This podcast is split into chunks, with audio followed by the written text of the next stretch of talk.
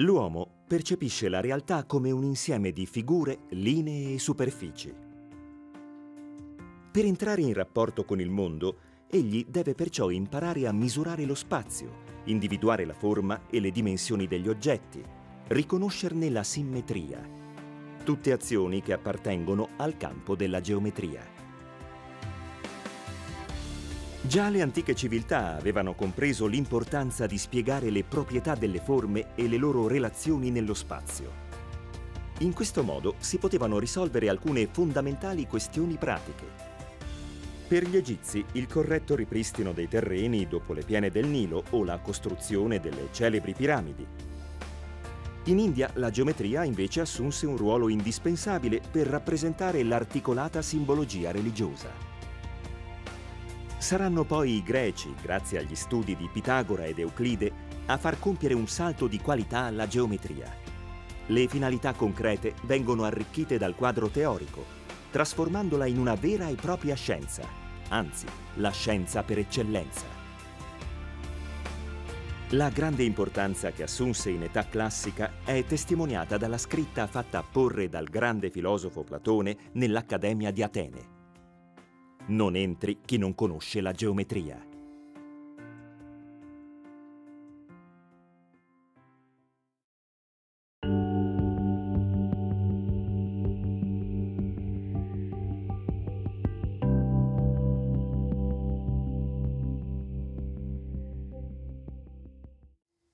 La geometria è la seconda parte eh, fondamentale della matematica insieme all'aritmetica. L'aritmetica studia i numeri e la geometria studia le figure. Le due parti corrispondono vagamente a quelli che sono i cosiddetti a priori della percezione di Kant, che sono lo spazio, per l'appunto, da una parte, la geometria, e il tempo eh, dall'altra. Ora Kant dice sono a priori, va bene, ma noi come li abbiamo imparati questi concetti, in particolare quello dello spazio? È molto difficile capire come sia nata la percezione dello spazio nell'uomo, perché questo è avvenuto sicuramente molto prima che si potesse scrivere, prima che si potessero registrare queste impressioni. E quindi eh, possiamo da una parte cercare di intuire e dall'altra parte cercare di eh, andare a eh, scavare nell'archeologia della nostra umanità. Un modo eh, che corrisponde a quella che eh, una volta era un motto, diceva che lo sviluppo dell'individuo e lo sviluppo della specie sono eh, paralleli, sarebbe quello di andare a vedere come i bambini imparano la percezione geometrica e poi immaginare che così sia stato effettivamente nella storia dell'umanità. Purtroppo le cose non funzionano perché eh, ci sono stati moltissimi studi, in particolare dovuti a eh, uno psicologo francese che si chiamava Piaget, che eh, per molti decenni ha osservato e studiato i bambini, eh, ha cercato di capire eh, come la loro percezione, non soltanto geometrica, anche aritmetica, anche causale, più in generale appunto il modo di pensare dei bambini, si sviluppa a seconda dell'età.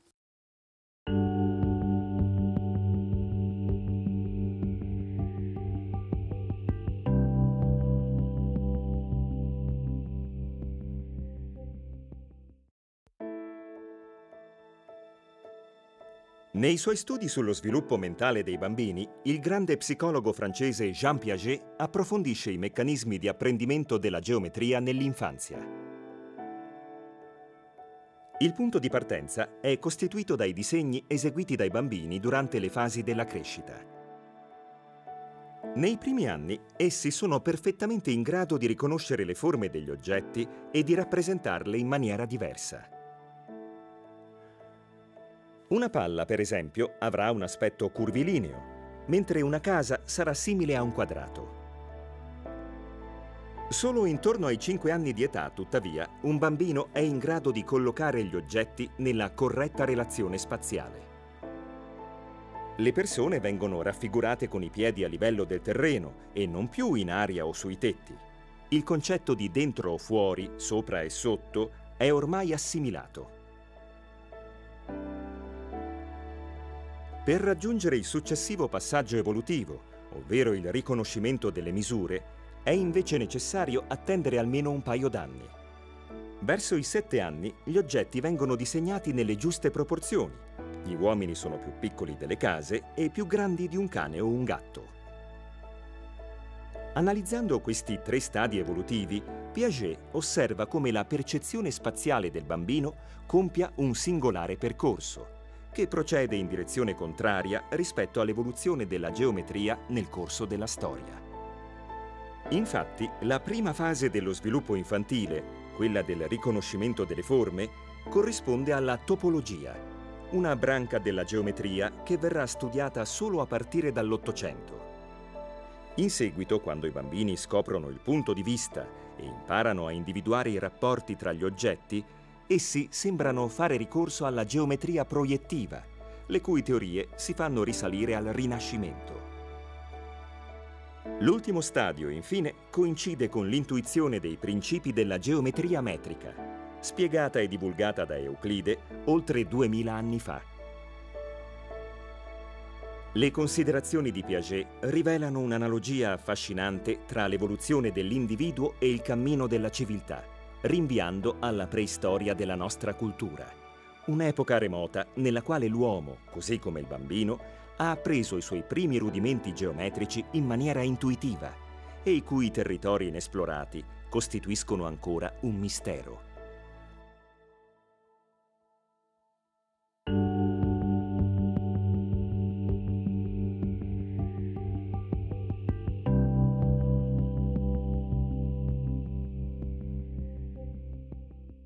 Per noi il senso fondamentale eh, per percepire lo spazio è la vista.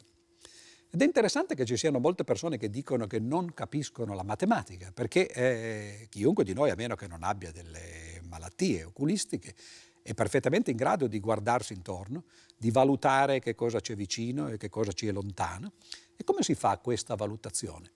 Beh, si fa in base a eh, un importante e famoso teorema della geometria euclidea, dimostrato da Euclide, che dice che nel momento in cui una un lato e due angoli di un triangolo adiacenti sono eh, determinati, l'intero triangolo è determinato. Se noi conosciamo un lato e i due angoli adiacenti, conosciamo tutto, compresa l'altezza e quindi compresa la distanza da quel lato dell'altro vertice. Cosa c'entra questo con la percezione dello spazio? Beh, guardate come noi percepiamo lo spazio. Abbiamo due occhi.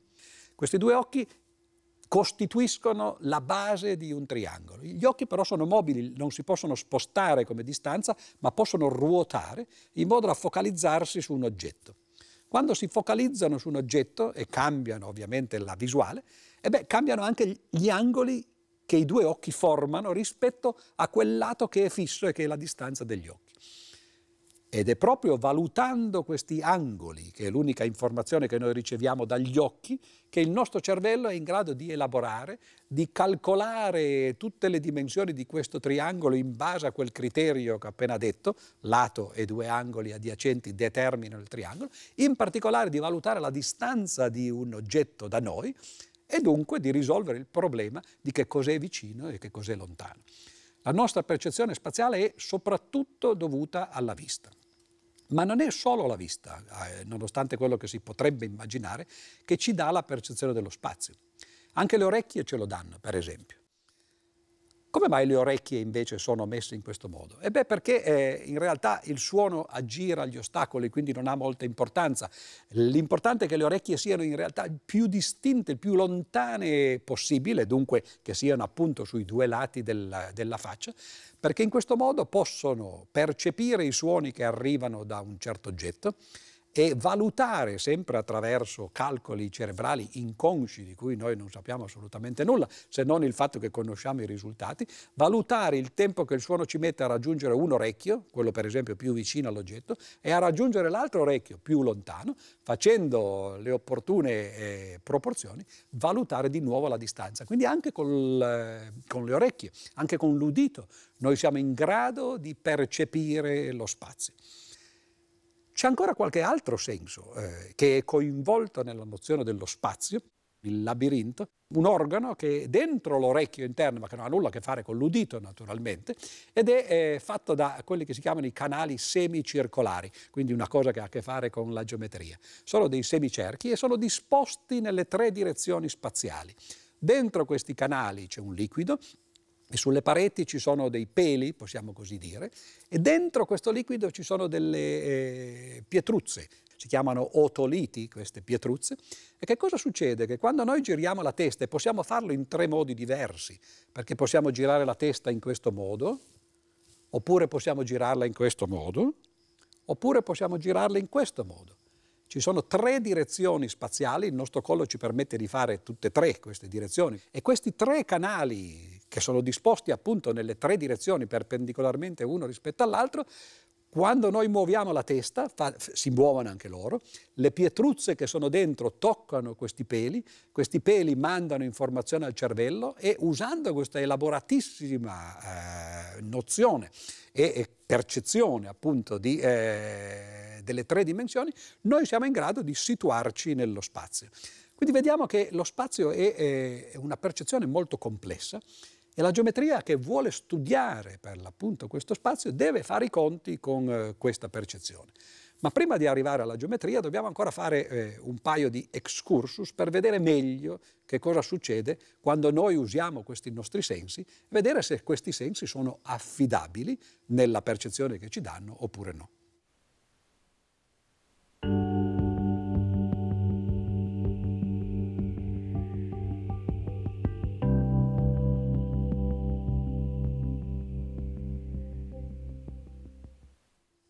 L'immagine ingenua che ci viene eh, tramandata forse anche dalle scuole, ma sicuramente dai media, è che noi apriamo i sensi, apriamo gli occhi, apriamo le orecchie, aguzziamo appunto eh, la vista, eccetera, e vediamo il mondo come è fatto.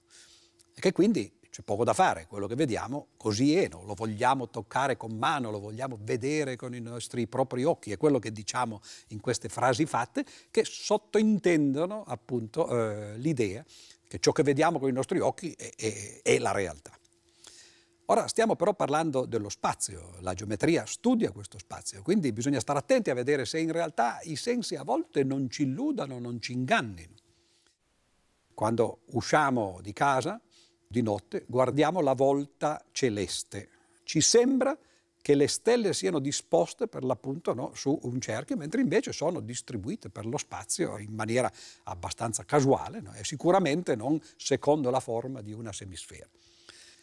Uno pensa che, eh, poiché la Terra è rotonda, quando si guarda da una mongolfiera quello che eh, sta sotto di noi, si veda la Terra fatta per l'appunto rotonda. Niente affatto, stranamente la Terra viene vista come se fosse una scodella cioè come se noi fossimo sopra una scodella che si piega nella direzione contraria a quella in cui sappiamo effettivamente che la Terra è piegata. Questo comincia a farci dubitare che forse i sensi eh, certamente ci danno delle percezioni che sono legate in qualche modo a ciò che sta fuori di noi, ma a volte queste percezioni sono elaborate dal cervello in maniera che poi ci dà un'immagine distorta della realtà. E ci sono eh, paradossi visivi che sono eh, molto interessanti da questo punto di vista e ci fanno capire che le cose forse non sono così semplici come noi possiamo immaginarci.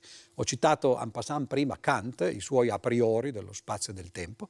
Kant eh, sosteneva, nella sua critica della ragion pura, che lo spazio che è appunto un a priori della nostra percezione, secondo lui, è uno spazio euclideo, cioè noi vediamo lo spazio infinito, in cui le rette parallele sono parallele per l'appunto no? e, e, così via. E oggi sappiamo che spesso noi vediamo delle rette parallele e, e, e le rette parallele, secondo le regole della prospettiva, in realtà convergono. Quindi noi vediamo due rette, quando siamo per esempio su un lungo viale o in un lungo corridoio, due rette che sappiamo essere parallele, ma che in realtà convergono verso un punto. Questa è già una prima illusione, un'illusione che è, è, ha richiesto molto tempo per essere è, elaborata consciamente e infatti il Brunelleschi solo nel 1416 ha scoperto le regole della prospettiva. Prima si disegnava senza prospettiva, se voi andate ad Assisi ad esempio e guardate gli affreschi di Giotto, vi accorgete che queste case non seguono le regole che oggi noi conosciamo bene, ma che all'epoca non eh, si conoscevano ancora. Ma c'è un altro modo in cui le rette parallele ci ingannano. Per esempio, se noi stiamo in una stanza buia e uno psicologo eh, o, o, un percettologo eh, fa passare due luci, due lampadine su due rette parallele, la domanda è come le vedremmo queste due lampadine? L'idea, secondo Kant, è che le vedremo semplicemente parallele. Ci passano davanti, non c'è l'effetto prospettico e quindi le dovremmo vedere così. Stranamente la nostra percezione ce le fa vedere così. Cioè le rette parallele in realtà per noi convergono, sono curve e non diritte come dovrebbero essere. Questo ci fa capire che eh, quello che è l'a priori della nostra percezione probabilmente non è la geometria euclidea, ma è una geometria distorta, che è qualcosa di molto diverso, è stata scoperta poi nell'Ottocento, di nuovo alla fine di un lungo percorso, che si chiama geometria iperbolica. Sono scoperte recenti, quindi eh, arrivano alla fine della storia eh, della matematica. I pittori però, che a volte non sanno la matematica, ma che hanno una percettività più eh, raffinata della nostra, a volte cercano di dipingere il mondo come loro lo vedono. Uno che ha cercato di farlo e l'ha detto espressamente nelle lettere a suo fratello è stato Van Gogh, ad esempio, che in un famoso quadro, La stanza di Arles, eh, dice ho cercato di rappresentare il mondo, la visione, come la vedremmo se ci togliessimo tutte le costruzioni mentali che ci siamo fatti. Cioè noi vediamo questa stanza quando entriamo dentro eh, alla maniera occidentale, potremmo dire. Vediamo le rette parallele che convergono verso un punto secondo le regole della prospettiva. Van Gogh dice no, io voglio cercare di provare a dipingerla come la vede l'occhio senza le sovrapposizioni culturali che eh, quest'occhio ha. Provate a guardare quel dipinto e vi accorgerete che sembra il dipinto di un drogato perché questo letto che c'è sembra quasi galleggiare i muri, le, le sedie, la finestra, no? è tutto uno spazio molto strano che oggi abbiamo capito no? ha a che fare effettivamente col modo in cui noi percepiamo il mondo. Noi le rette le raddrizziamo in seguito attraverso un allenamento culturale che in parte ci viene dal vedere tutti questi quadri dipinti in prospettiva secondo le regole classiche e non riusciamo più a vedere il mondo come fa un pittore o, o un artista che si spoglia eh, di, questi, eh, di queste sovrastrutture. Ma poi ci sono tantissimi paradossi, alcuni dei quali molto noti. Se voi prendete per esempio due segmenti della stessa lunghezza e li mettete uno sopra l'altro perpendicolarmente, non vi sembrano affatto della stessa lunghezza. Se voi prendete due frecce che hanno la stessa lunghezza e fate le punte della freccia su una all'esterno e sull'altra all'interno, di nuovo le due frecce vi sembrano di lunghezza, in questo caso molto diversa tra di loro. Se voi prendete un cerchio e lo mettete in mezzo ad altri cerchi grandi, questo cerchio vi appare di una certa dimensione. Se lo stesso cerchio lo circondate invece di cerchietti piccoli, lo stesso cerchio vi appare più grande. Eppure lo stesso cerchio lo guardate sulla stessa pagina e dovreste vederli uguali e il vostro occhio non vi dice assolutamente questo. Se voi prendete due rette parallele disegnate sul foglio, le vedete parallele, ma se ci mettete una serie di rette, un fascio di rette che ha un punto centrale sopra di queste, vedete le rette che si piegano. Ci sono illusioni meravigliose, la cosiddetta spirale di Fraser, che è fatta di cerchi concentrici uno attorno all'altro, e quando voi la guardate vi sembra invece che sia un'unica spirale che converge verso il centro. Tutto questo per dire che è vero, lo spazio noi lo percepiamo attraverso i nostri sensi, però dobbiamo stare molto attenti perché i nostri sensi ci ingannano, soprattutto la vista ci inganna e se non siamo consci di questo fatto possiamo immaginare di avere una percezione oggettiva dello spazio, mentre invece è una percezione soggettiva. Ma allora da dove ci deriva la geometria? E questa è la domanda che stiamo cercando di eh, rispondere e alla quale ancora non abbiamo risposto.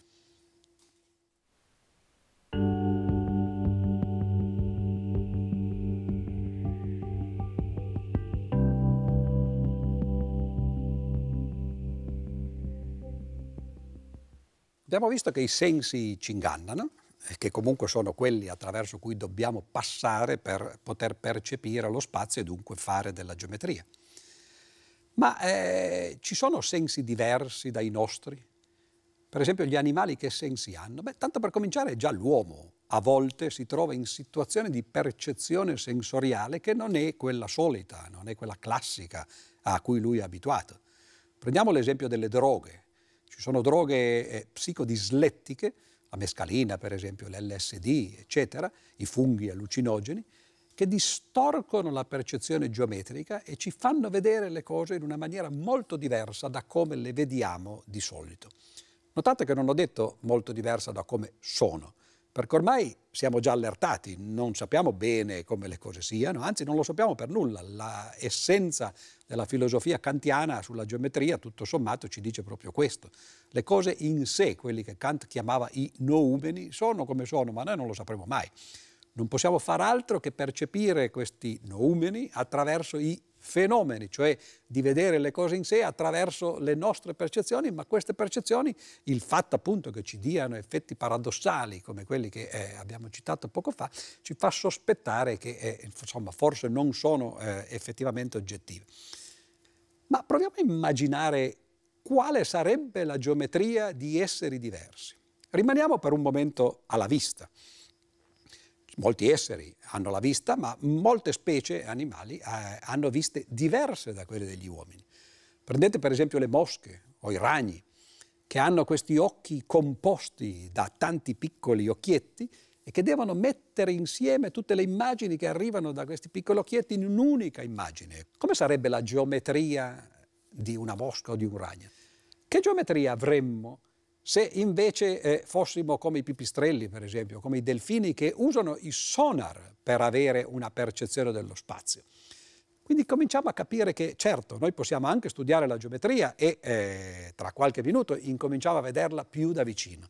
Però bisogna stare molto attenti perché quello che noi chiamiamo geometria è una delle possibili percezioni dello spazio di un essere che ha certi sensi, che quando non le ingannano, che quando non sono stravolti da droghe o da altri eh, effetti appunto psicodislettici, ci dà un'immagine di quello che è il mondo esterno, ma che eh, avrà con questo mondo esterno probabilmente una connessione molto più labile di quanto noi immaginiamo quando pensiamo che aprendo gli occhi vediamo le cose come sono.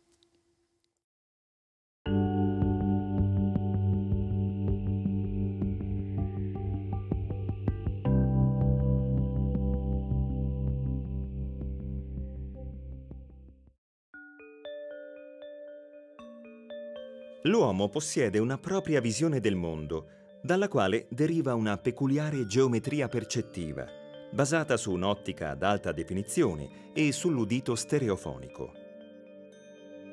Di fatto, ogni specie animale possiede una specifica visione della realtà, spesso molto distante da quella umana, che determina il modo in cui misura lo spazio.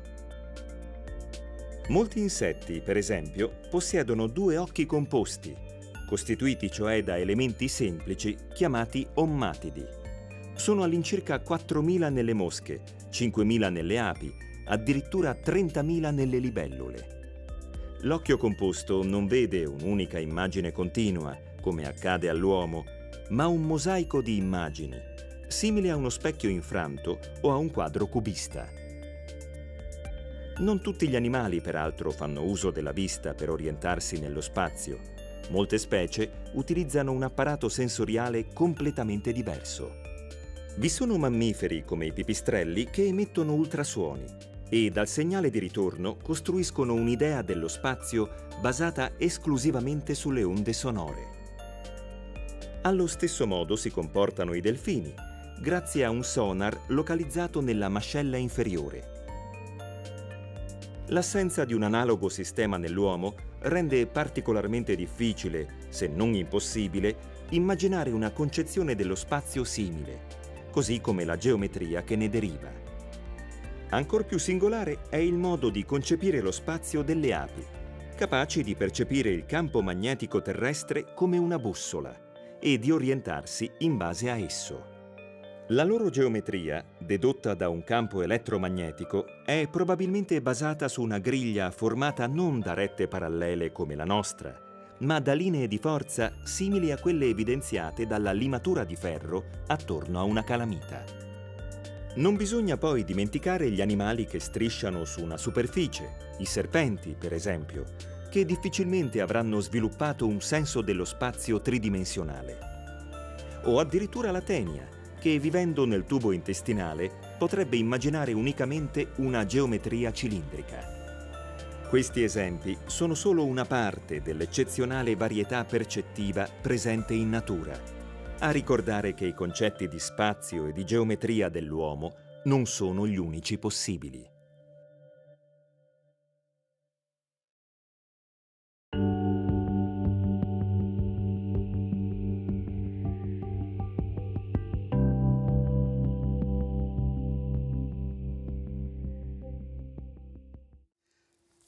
Se vogliamo andare nella culla eh, della geometria, credo che il posto più adatto sia eh, andare in Egitto, perlomeno per eh, noi che ci siamo così vicini, che siamo abituati alla civiltà che poi è nata appunto nel Mediterraneo, che si è poi eh, estesa eh, alla Grecia e che è arrivata eh, fino a noi.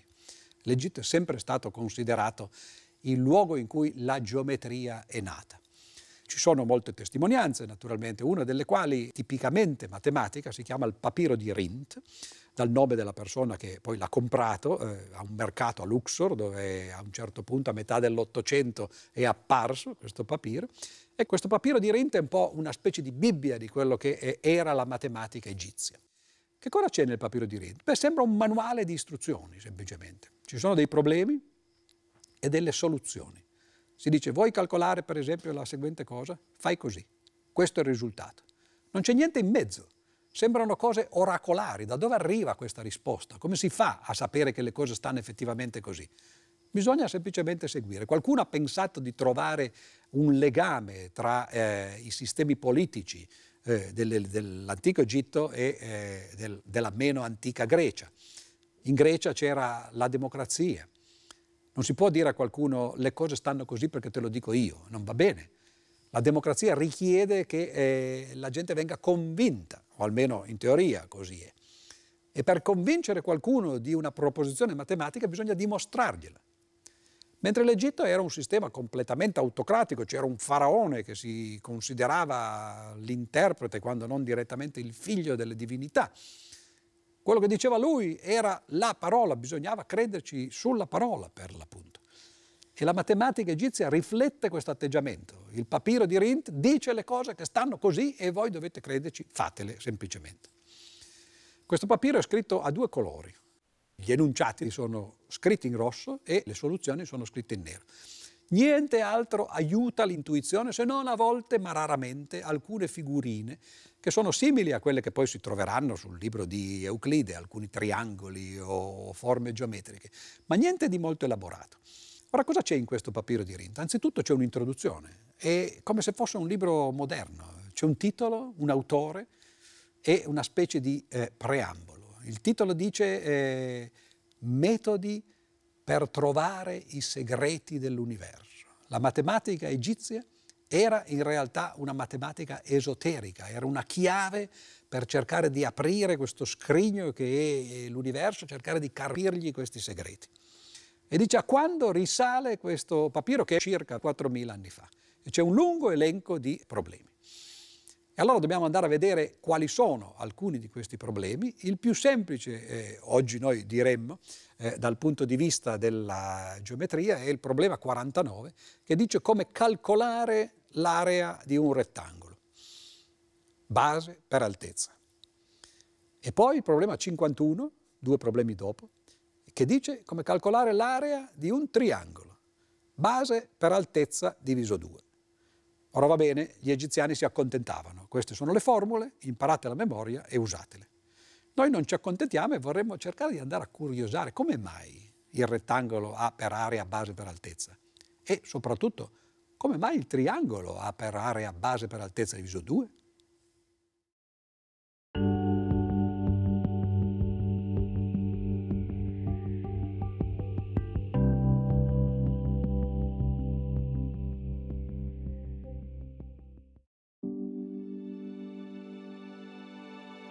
Il più prezioso documento matematico egizio è un rotolo lungo oltre 5 metri ritrovato in una tomba di Tebe, sul quale si trova una raccolta di 85 problemi con le relative soluzioni.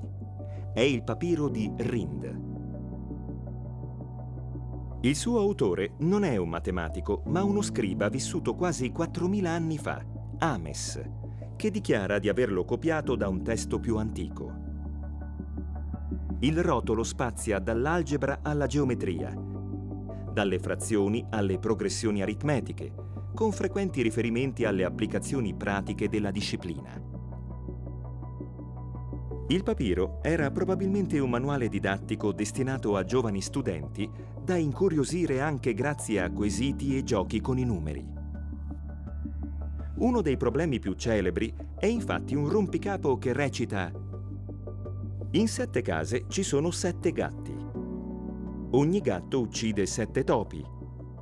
Ogni topo ha mangiato sette spighe di grano. Ogni spiga avrebbe prodotto sette ecat di grano. Qual è la somma di case, gatti, topi, spighe ed ecat? Un modo divertente per esercitarsi nel calcolo delle potenze, che verrà tramandato nel corso dei secoli e che nel Medioevo sarà riproposto dal grande matematico italiano Leonardo Fibonacci. In genere però il rotolo contiene la soluzione di problemi di ordine pratico, per esempio come spartire 7, 8 9 pani tra 10 persone, oppure come determinare l'area di un campo circolare di cui si conosce il diametro, o ancora come trovare la quantità di grano che, sommata con la sua metà, diventa 16. Il papiro di Rind rappresenta una sintesi delle conoscenze matematiche degli antichi egizi e testimonia la fondamentale importanza che questa civiltà attribuiva ai numeri. Perché attraverso i calcoli si può raggiungere, scrive Ames, la conoscenza di tutte le cose, di tutti i misteri e di tutti i segreti.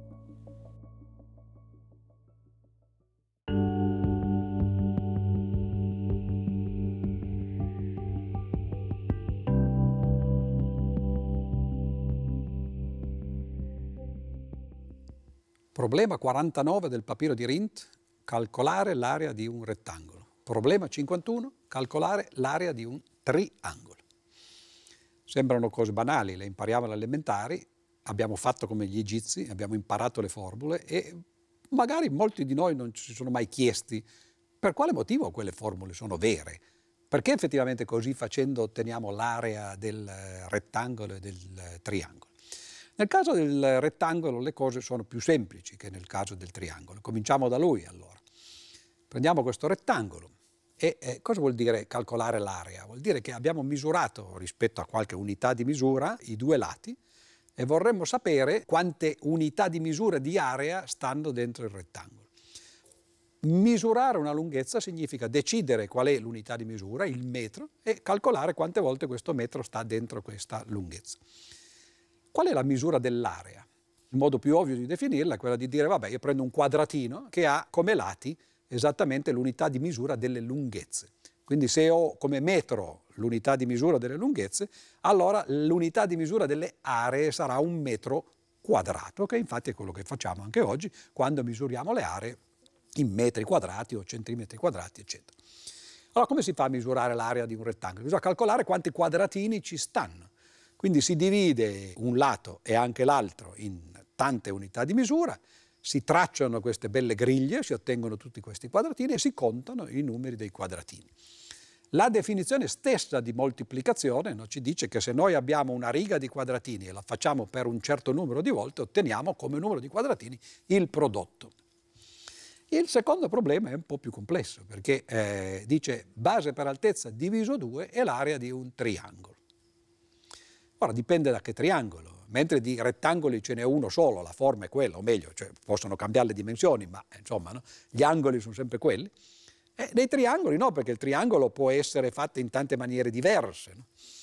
In particolare se io prendo quello che si chiama un triangolo isoscele, allora effettivamente posso inserirlo dentro un rettangolo e vedo a occhio che un triangolo isoscele è esattamente la metà del rettangolo, perché i due lati dividono due metà del rettangolo. No? Quindi in quel caso lì dire che base per altezza diviso 2 è l'area di un triangolo isoscele è una banalità, deriva immediatamente dalla formula del rettangolo. Ma se il triangolo è spostato, come facciamo a sapere che è effettivamente così? Ah, bisogna sapere che l'unica cosa che importa in un triangolo per calcolare l'area è la base e l'altezza. Non importa quale sia la forma, tutti i triangoli che hanno la stessa base fissa e la stessa altezza, cioè il vertice che si muove su una retta parallela alla base, qualunque triangolo ha sempre la stessa area. Cosa che a prima vista potrebbe sembrare strana, perché un conto è il triangolo isoscele che è bello panciuto, e un conto è un triangolo molto sottile, sottile, sottile, che va molto lontano magari, pur avendo sempre la stessa altezza. Non è così immediato pensare che effettivamente l'area sia sempre la stessa. Bisogna capire no, come mai Base e altezza sono le uniche due quantità necessarie.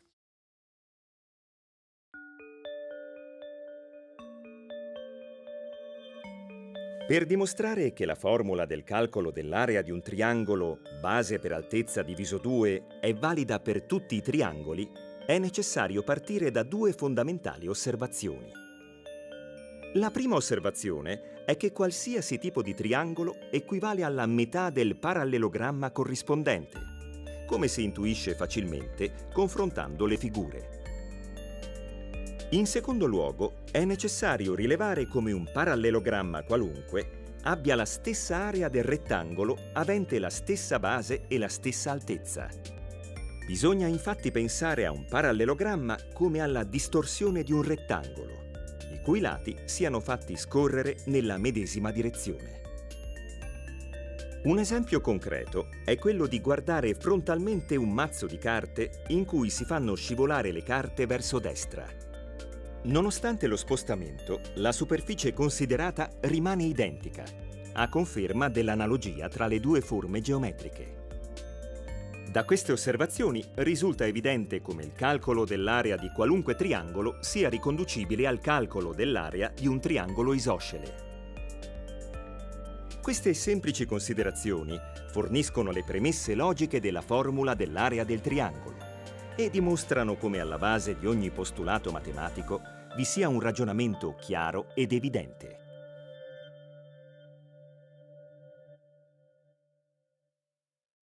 Anche le formule più banali che impariamo alle elementari non sono poi così semplici. Forse facevano bene gli egiziani no? a dire questo è il risultato e non mi scocciare con il resto perché altrimenti andremo a finire fuori del seminato. Ma eh, gli egizi sono andati oltre, sono andati anche addirittura a quella che si chiama la geometria solida e diremo tra un momento come.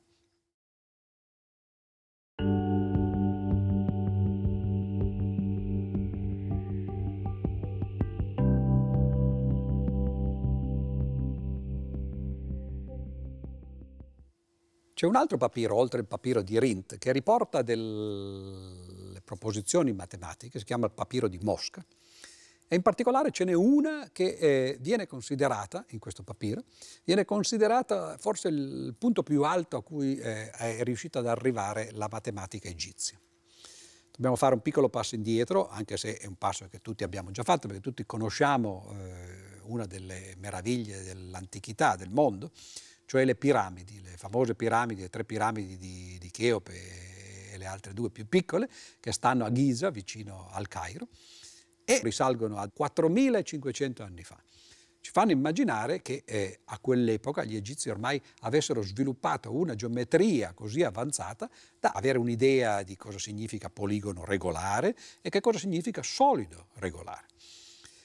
Cosa significa poligono regolare? Beh, per esempio nel caso del triangolo, eh, il triangolo è eh, una figura che ha tre angoli, come dice la parola, ma naturalmente ha anche tre lati, e triangolo regolare significa che i tre angoli, ma anche i tre lati, perché le due cose sono collegate fra di loro, sono uguali fra di loro. La domanda spontanea che sorge in mente è che tipi di poligoni regolari ci sono? qualunque numero di lati voi scegliate, c'è un poligono regolare con quel numero di lati. C'è un triangolo regolare, triangolo equilatero cosiddetto, c'è un quadrangolo regolare, che è appunto il quadrato, con quattro angoli di 90 gradi, poi c'è un pentagono regolare, un esagono, un ettagono e così via. Però poi si può passare a una geometria a tre dimensioni, che è quella del nostro mondo. Il nostro mondo ha, almeno apparentemente tre dimensioni. Eh, ricordate che parlavamo dei tre canali semicircolari che mostrano per l'appunto le tre dimensioni fisiologicamente, no? dal punto di vista della percezione e dei movimenti della testa. E i solidi regolari sono solidi le cui facce sono dei poligoni regolari. Che solidi regolari ci sono? Beh, il più ovvio di tutti è il cubo, fatto con sei facce quadrate. Beh, gli egizi ci mostrano di conoscere altri due solidi regolari, che sono il tetraedro e l'ottaedro. Cos'è il tetraedro? Il tetraedro è una piramide, appunto, però per essere regolare deve avere tutte le facce uguali, quindi anche la base deve essere uguale alle facce, se le facce sono triangolari anche la base deve essere triangolare, cioè sarebbe il tetraedro una piramide a tre soli lati, invece che quattro come di solito, eh, quelle che conosciamo. Però se voi prendete due piramidi e le incollate per la base, allora quello che ottenete sono otto facce triangolari ben incollate fra di loro, no? E se avete scelto appunto la piramide giusta, no? cioè con l'altezza giusta, allora effettivamente quello è un solido regolare. Ora, gli egiziani ne facevano solo metà, beh, per un motivo ovvio, perché è difficile mettere un, un ottaedro puntato su, eh, su un vertice no? che spunta fuori dal terreno. Però molti dei testi esoterici degli egiziani raccontano che sotto le piramidi ce n'è un'altra, invertita dall'altra parte, che sta dentro una sfera. Cioè gli egiziani immaginavano effettivamente le piramidi come metà ottaedri, perché questo è il nome appunto di un solido regolare a otto facce, e avevano già intuito il fatto che i solidi regolari, proprio perché sono regolari, si possono mettere dentro, si possono iscrivere in una sfera. Questo ce lo dicono i testi esoterici, no? quindi ci fanno capire che la matematica egiziana era andata avanti a sufficienza almeno da avere le nozioni di poligono e di solido regolare e di costruirne addirittura no? in maniera maestosa no? alcuni esempi, perlomeno di metà solidi regolari.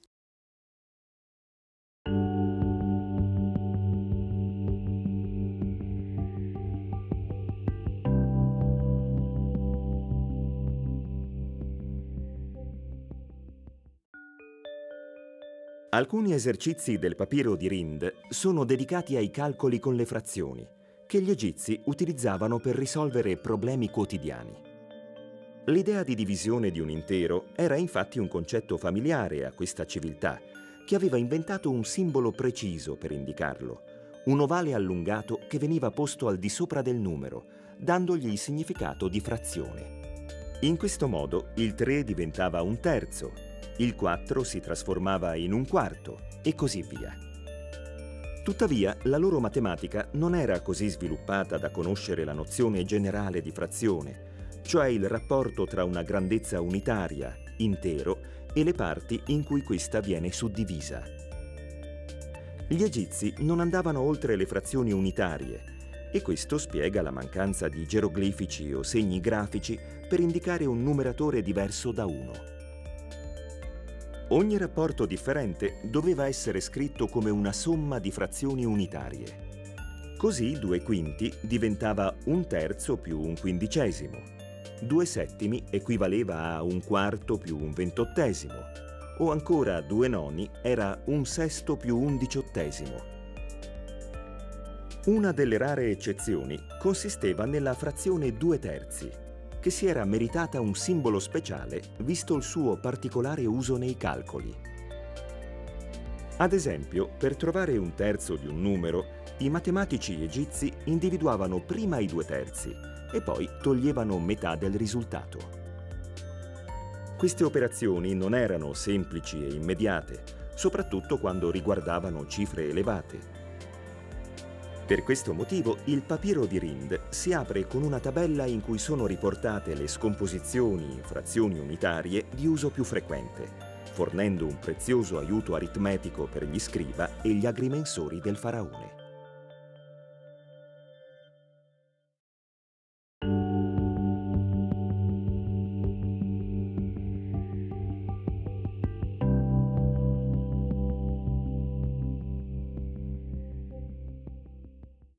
Una delle domande ovvie che eh, gli architetti egiziani si dovevano fare è, per esempio, quante pietre ci vogliono per costruire una piramide come quella che vuole il faraone?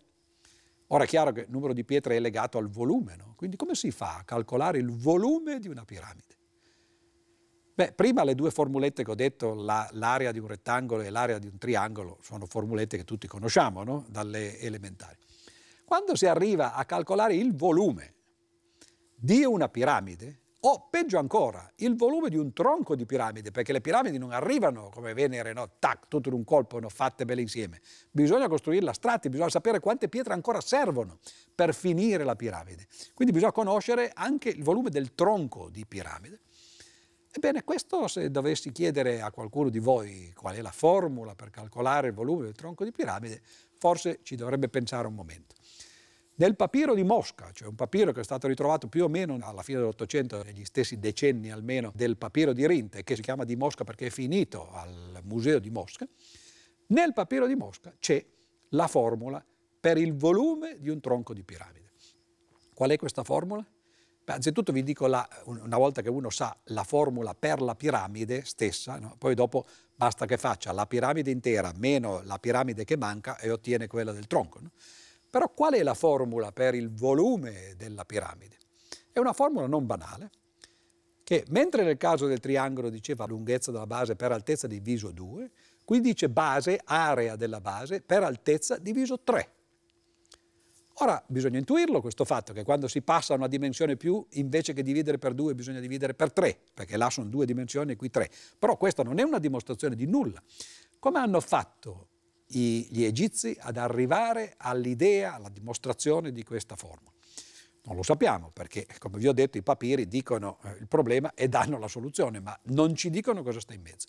Però possiamo immaginare che abbiano usato un metodo analogo a quello che abbiamo eh, accennato prima, eh, quando abbiamo detto di dividere i pezzettini, eh, per esempio un parallelogramma un triangolo in tanti pezzettini, no? e poi di rimetterli in sesto. Che l'abbiano fatto non soltanto per i parallelogrammi, ma anche per i parallelepipedi. In questo caso l'immagine che vi avevo dato del mazzo di carte è perfettamente adeguato. Il mazzo di carte sta dentro una scatola e quello è il suo volume. Quando tiriamo il mazzo di carte fuori e lo incliniamo in due direzioni possiamo farlo, e beh, la forma che prende è, è tutta storta, no? però è ovvio che le carte continuano a mantenere lo stesso volume no? e quindi questa è l'idea per cui possiamo fare queste cose. L'unica cosa da capire nel calcolo del volume della piramide è perché bisogna dividere per tre. E allora quello che eh, probabilmente gli egizi e sicuramente i greci hanno fatto è di prendere un caso particolare, cioè prendere un cubo, e dividere il cubo in tre piramidi, che non sono piramidi eh, come quelle solite in cui l'altezza cade a metà della base, bensì sono tutte un po' sghembeno, le, le facce del cubo sono le basi e poi vengono tagliate. Se voi dividete il cubo in una maniera appropriata, vi accorgete che potete dividere un cubo in tre piramidi che sono tutte e tre uguali fra di loro. Dunque il volume di una piramide è un terzo del volume del cubo che è base per altezza. Questo è soltanto un accenno perché naturalmente il cubo ci dice che cosa succede per piramidi che abbiano una certa altezza, ma se la piramide è fatta più lunga, beh, bisogna prendere un parallelepipedo, lì lo potete dividere in tre parti, ma non sono più tutte tutte e tre uguali. Però, eh, insomma, bisogna fare un po' più di lavoro. Capite che dietro a questi risultati dati così dall'alto, come se fossero delle formule magiche, ci sta un grande lavorio non sappiamo se gli egizi avessero sviluppato un'idea di dimostrazione o se oppure non facessero cose molto più semplici, cioè dei modellini di legno delle piramidi e metterli insieme in modo che venissero fuori dei cubi o dei eh, parallelepipedi e accorgersi che pesandoli pesavano tutti uguali ed erano un terzo del eh, volume. Rimane il fatto che comunque è esattamente eh, quello che c'è scritto nel eh, papiro di Mosca, la formula eh, del volume del tronco di piramide, che è quella che si ottiene dalla formula del volume della piramide, e si prende la base di sotto, la base maggiore, si somma con la base minore, si fa la media, si moltiplica per l'altezza e si divide per 3. Una formula complicata che molti di noi appunto dovrebbero andarsi a rivedere sui libri di testo ed è questo il punto forse più avanzato a cui è arrivata lo sviluppo della matematica egizia.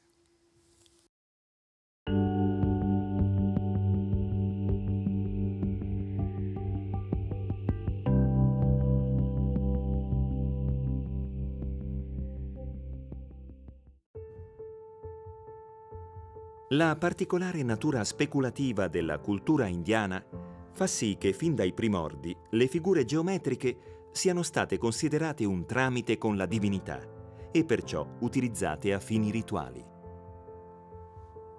Ne sono testimonianza alcuni strani e intricati simboli appartenenti all'iconografia sacra indiana, primo fra tutti lo Sri Yantra. Lo Sri Yantra, cioè grande oggetto, ha una lunga e misteriosa storia. Il nome yantra deriva dal sanscrito yam, controllare. Si tratta dunque di un controllore visivo della meditazione. Lo Sri Yantra rimanda al tantrico intreccio tra il dio Shiva, la potenza maschile, simboleggiato dai quattro triangoli rivolti all'insù, e la dea Shakti, la fertilità femminile, simboleggiata invece dai cinque triangoli rivolti all'ingiù. L'intersezione tra i nove triangoli principali della figura produce altri 43 triangolini, che rappresentano le dimore degli dei. Il percorso meditativo passa attraverso questi 43 triangolini e arriva al punto di compenetrazione dei triangoli, detto Bindu. La costruzione dello Sri Yantra deve seguire delle regole geometriche precise e complesse. Per esempio, i due triangoli maggiori esterni devono avere gli angoli alla base di circa 51 gradi e mezzo. Lo Sri Yantra è il risultato di un processo di crescita a partire da una forma pura, che riveste un grande interesse per la geometria. La figura che si ottiene intersecando i due triangoli principali e produce un esagono regolare su ciascun lato del quale si trova un triangolino equilatero. È il più semplice esempio di poligono stellato e per gli induisti ha il significato di sessualità cosmica. Questa suggestiva simbologia testimonia lo stretto rapporto tra numeri e religione nella cultura induista, una relazione che non ha rappresentato un freno allo sviluppo della matematica in India paese che per secoli è stato all'avanguardia in questa disciplina.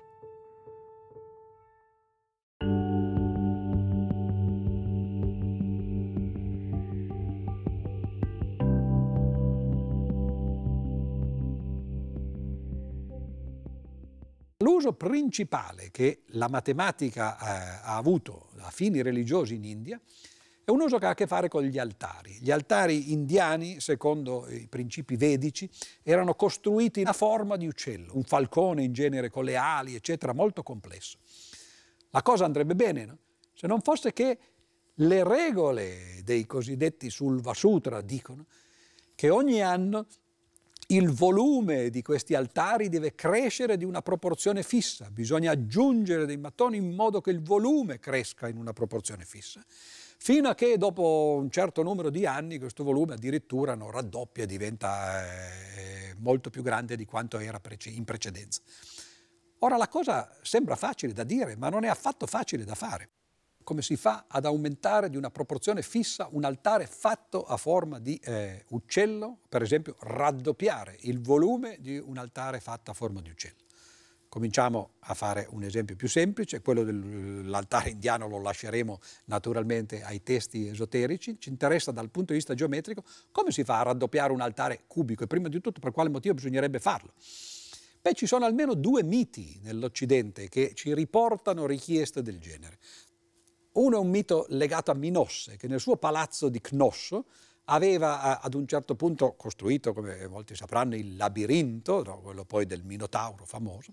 Minossa aveva un figlio, quando questo figlio morì eh, gli si fece una tomba, una tomba che aveva una forma cubica, e quando poi Minosse la vide gli sembrava che questa forma eh, fosse troppo piccola, insomma, e chiese, fece la richiesta, di raddoppiare il volume di questo eh, tumulo cubico.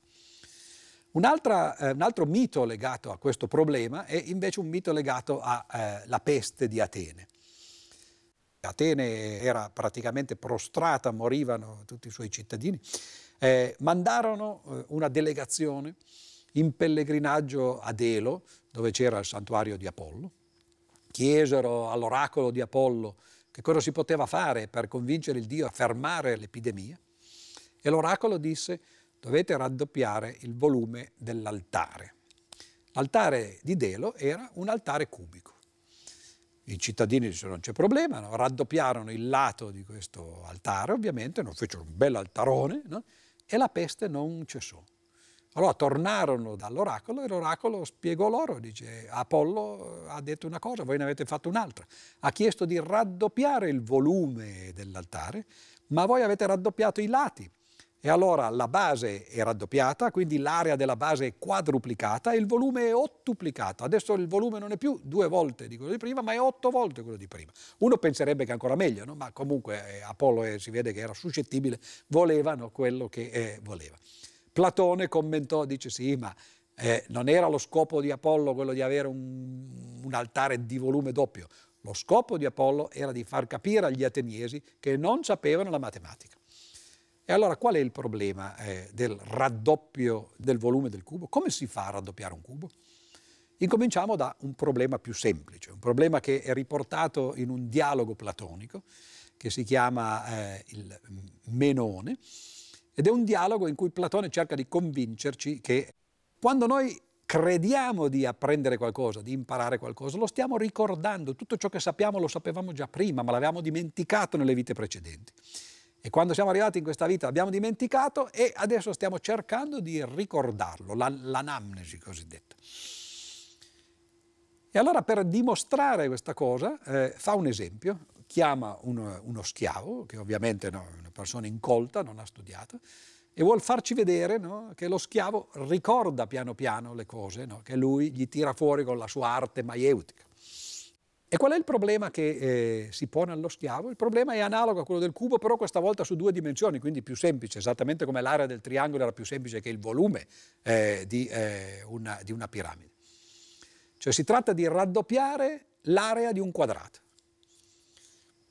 Per esempio, Socrate dice allo schiavo, vedi questo quadrato a lato 2. Come fai a raddoppiarlo di area? E lo schiavo dice, bah, non lo so, dice. Allora giù uno schiaffone allo schiavo e dice, di qualche cosa. E lo schiavo dice, raddoppi il lato. No? Ah, beh, se raddoppio il lato, no, prima l'area era 4, 2 per 2, no? però adesso il lato è diventato 4, non diventa 4 per 4, 16, non è raddoppiato, non è diventato 8. E lo schiavo dice, già, è vero, non ci avevo pensato. Quindi è un po' meno, no? Ovviamente. E dice una volta e mezzo, no? Allora se uno fa una volta e mezzo, naturalmente si accorge no, che eh, nemmeno quello funziona perché stavolta il lato diventa 3, per questo si era preso 2, no, così che si poteva fare la metà per bene. Il lato diventa 3, 3 per 3 9 no, e, e, non è 8. Quindi è un po' meno di 1,5, no? ma quanto? E alla fine, eh, alla faccia dell'anamnesi, eh, la soluzione gliela dà Socrate, gliela suggerisce, quindi non c'è nessun ricordo, gli dice deve essere uguale alla diagonale del quadrato. Perché se uno prende un quadrato e lo divide in due attraverso una diagonale e poi prende quattro volte questa metà del quadrato, e ha ottenuto ovviamente un quadrato che ha area quattro volte la metà, cioè due volte quella del quadrato di partenza. La diagonale del quadrato è il duplicatore del quadrato. E allora a questo punto uno dice benissimo, abbiamo capito come facciamo a raddoppiare il cubo, prendiamo la diagonale del cubo. E purtroppo qui casca l'asino, perché il motivo per cui la diagonale del quadrato funziona è che è pari, nel caso che il lato sia 1, a radice di 2, e radice di 2 elevata al quadrato fa 2. Ma la diagonale del cubo, nel caso che il lato sia 1, è pari a radice di 3, e il quadrato di radice di 3 è 3 e non è invece quello che volevamo. I greci si strapparono le vesti, cercarono di fare quello che era possibile per risolvere questo problema, il problema della duplicazione del cubo. Non ci riuscirono e soltanto nel 1837, quindi migliaia di anni dopo, due migliaia di anni dopo, si scoprì nella matematica moderna che in realtà il problema della duplicazione del cubo è irrisolubile, non si può risolvere usando la riga e il compasso, che sono gli strumenti che da una parte gli egizi e eh, dall'altra parte gli indiani usavano per fare le loro figure geometriche. Gli indiani eh, usavano una corda tesa, i Sulva Sutra sono i canti sulla corda che rappresentava appunto eh, lo strumento principale del geometra, i geometri egiziani si chiamavano i tenditori di corde o intenditori anche di corde perché di nuovo anche loro usavano le corde. Come mai si usavano le corde? Beh, perché una corda tesa serve per tirare delle rette e una corda fissata da un lato e poi lasciata girare dall'altro serve per costruire dei cerchi. La corda era l'analogo di quello che poi i greci chiameranno la riga e il compasso e attraverso questi strumenti di riga e compasso non è possibile risolvere il problema della duplicazione del cubo. Ecco, abbiamo fatto un lungo excursus che è partito dalle origini fisiologiche dello spazio e poi ha cominciato a risolvere problemi agli inizi semplici, l'area del rettangolo, l'area del triangolo, il volume della piramide un po' più complicato e poi si è posto a dei problemi molto complessi problema di raddoppiare l'area di un quadrato, quello lo si può fare, ma raddoppiare il volume di un cubo. A questo punto la matematica era matura, ormai aveva superato l'adolescenza, aveva raggiunto la maturità e di qui in poi naturalmente incomincia una storia completamente diversa, molto più matura, che non andrà più a cercare soltanto a scavare nella nostra percezione, nelle nostre intuizioni, ma partirà dando tutto questo per assodato e comincerà a sviluppare un edificio che poi è diventato una vera cattedrale no? con l'aggiunta di tutte queste camere, di queste torri, di queste cupole che sono le varie parti della matematica moderna.